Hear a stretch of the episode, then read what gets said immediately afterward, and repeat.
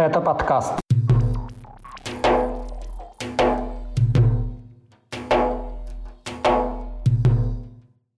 Переименование площади в Донецке в честь военного из Дагестана, обвинение кадыровцев во лжи от бывшего лидера сепаратистов из так называемой ДНР, отсрочка депортации из Румынии, бежавшей из Украины Амины Герихановой, и 25-летие мирного договора между Россией и Ичкерией. Об этом и не только в 79-м выпуске подкаста «Кавказ. Реалии». С вами снова я, Катя Филиппович. Привет!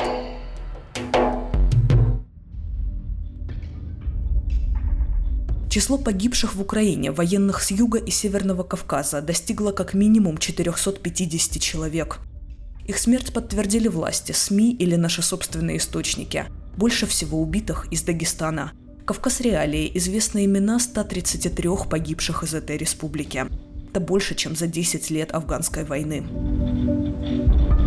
Во время празднования 9 мая тетя убитого в Украине 21-летнего жителя дагестанского села Ахты Тамерлана Ильясова возмутилась отсутствием внимания властей к смерти ее племянника.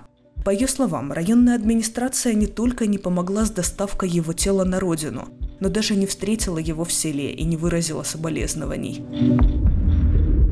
Пока она рассказывала об этом с трибуны, ей выключили микрофон. Но мне очень стыдно за администрацию Ахтынского района. Очень стыдно. Мне очень больно то, что не надо отключать микрофон. Микрофон не отключайте.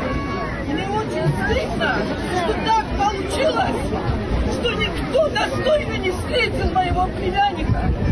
Сколько красивых слов мне сказали. Он достойно, чтобы он был Не обращать внимания на вас лично. Он офицер. Он достойно встретить. В то же время в оккупированном Донецке переименовали площадь в честь первого официально названного Россией убитого офицера Нурмагомеда Гаджимагомедова из Дагестана. Он был первым из участников, в кавычках, спецоперации, кто был удостоен звания звезды Героя России. В церемонии открытия памятной таблички участвовал отец погибшего, а также глава сепаратистской республики. Минобороны России хочет засекретить данные об убитых российских военнослужащих. Последний раз ведомство называло число погибших почти полторы тысячи человек два месяца назад. Реальное их количество намного больше. По данным вооруженных сил Украины, оно может достигать 25 тысяч человек.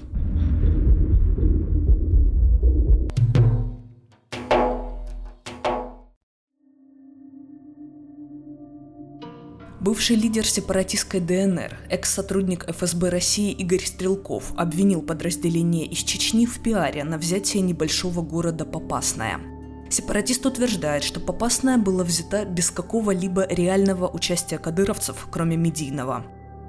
Ранее глава Чечни Рамзан Кадыров опубликовал несколько постов о том, что бойцы чеченских подразделений, я цитирую, взяли большую часть Попасной под контроль – об этом Кадыров сообщил еще 13 апреля. Спустя две недели он написал о занятии здания администрации. Еще через несколько дней, что попасная цитата находится под контролем российских военных, а 9 мая, что кадыровцы продолжают зачистку Попасной. В День памяти в обращении к украинцам и всему миру президент Владимир Зеленский сравнил Попасную с уничтоженной нацистами чешской деревней Лидице и подчеркнул, что от города не осталось даже пепла. В то же время на минувшей неделе в Чечне сообщили об отправке на войну новых так называемых добровольцев. Заместитель министра внутренних дел по республике Аслан Ирасханов призвал их не заниматься мародерством. Мародерничать – это не в наших интересах и неправильно будет. Мы подставим, и за нас с вами будет краснеть наше руководство. Поэтому за это будет караться очень строго, законом. Всем все понятно? Сюжет об отправке в Украину добровольцев был опубликован на YouTube-канале ЧГТРК «Грозный» 4 мая. На кадрах видны люди в военной форме, предположительно из разных регионов России. Утверждается, что они прошли подготовку на базе университета спецназа в Гудермесе.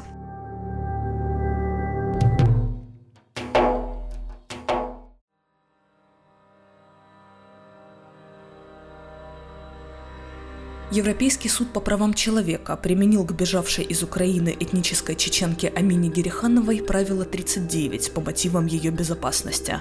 Экстрадиция Амины властями Румынии по запросу России приостановлена до середины июня. Правило 39 – это инструмент срочной помощи ЕСПЧ, позволяющий остановить нанесение непоправимого вреда человеку, жизнь и здоровье которого находятся во власти государства и подвергаются риску. Если человека намерены выслать в страну, где ему угрожают пытки и казнь, то в случае применения этого правила судом высылка должна быть отложена или отменена. Напомним, что Амину Гериханову задержали 13 марта на границе с Румынией. Она пыталась покинуть Украину. Розыск Интерпола проводился по запросу России. Беженку обвинили в участии в военных действиях на территории Сирии. Около пяти лет назад Гериханова покинула Чечню и жила в Киеве. Ее родные и знакомые уверяют, что она не имеет никакого отношения к незаконным вооруженным формированиям.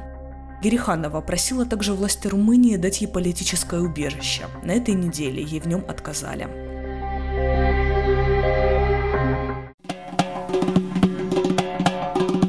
Теперь читать наши новости стало намного удобнее. Загрузите приложение «Кавказ Реалии» на свой смартфон или планшет. Вы узнаете о главных событиях на Северном Кавказе и юге России, даже если наш сайт заблокируют. Ссылки на приложение вы найдете в описании к этому выпуску подкаста.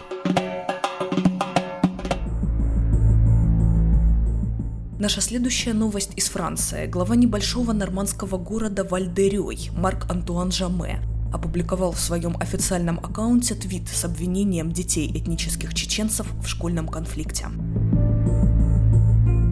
Он отметил, что очень обеспокоен ситуацией и сообщил об угрозах со стороны чеченцев.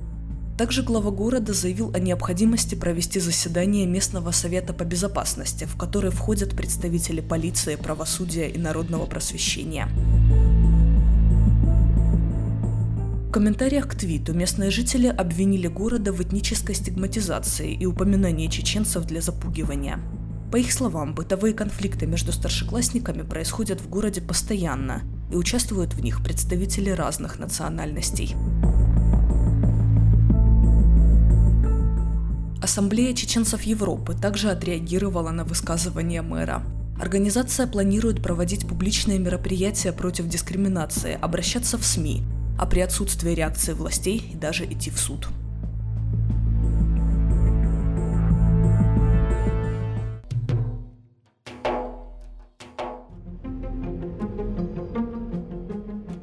Сегодня договору о мире и принципах взаимоотношений между Российской Федерацией и Чеченской Республикой Ичкерии исполнилось 25 лет. Он стал следствием заключенных до этого хасавюртовских соглашений, которые положили официальный конец Первой Чеченской войне. Характеризуя суть документа, президент России Борис Ельцин отмечал, что он ставит точку в войне и противостоянии 400-летней давности и впервые признал существование Ичкерии как независимого государства. Согласно договору, Россия и Ичкерия отказывались от применения силы при решении любых спорных вопросов и намеревались строить свои отношения в соответствии с общепризнанными принципами и нормами международного права. Спустя два года Москва нарушила договор. В 1999 году российские войска снова оккупировали всю территорию республики. Законно избранный президент Чечни Аслан Масхадов был убит российским спецназом в 2005 году. В 2009 в России отчитались о завершении так называемой антитеррористической операции в Чечне. Но вооруженное чеченское подполье продолжало сопротивление еще 12 лет и прекратило свое существование лишь в прошлом году, когда был убит последний полевой командир Аслан Бютукаев. На этом у меня все. Подписывайтесь на наш подкаст, а также на аккаунты Кавказ Реалии в социальных сетях. С вами была я, Катя Филиппович. Пока.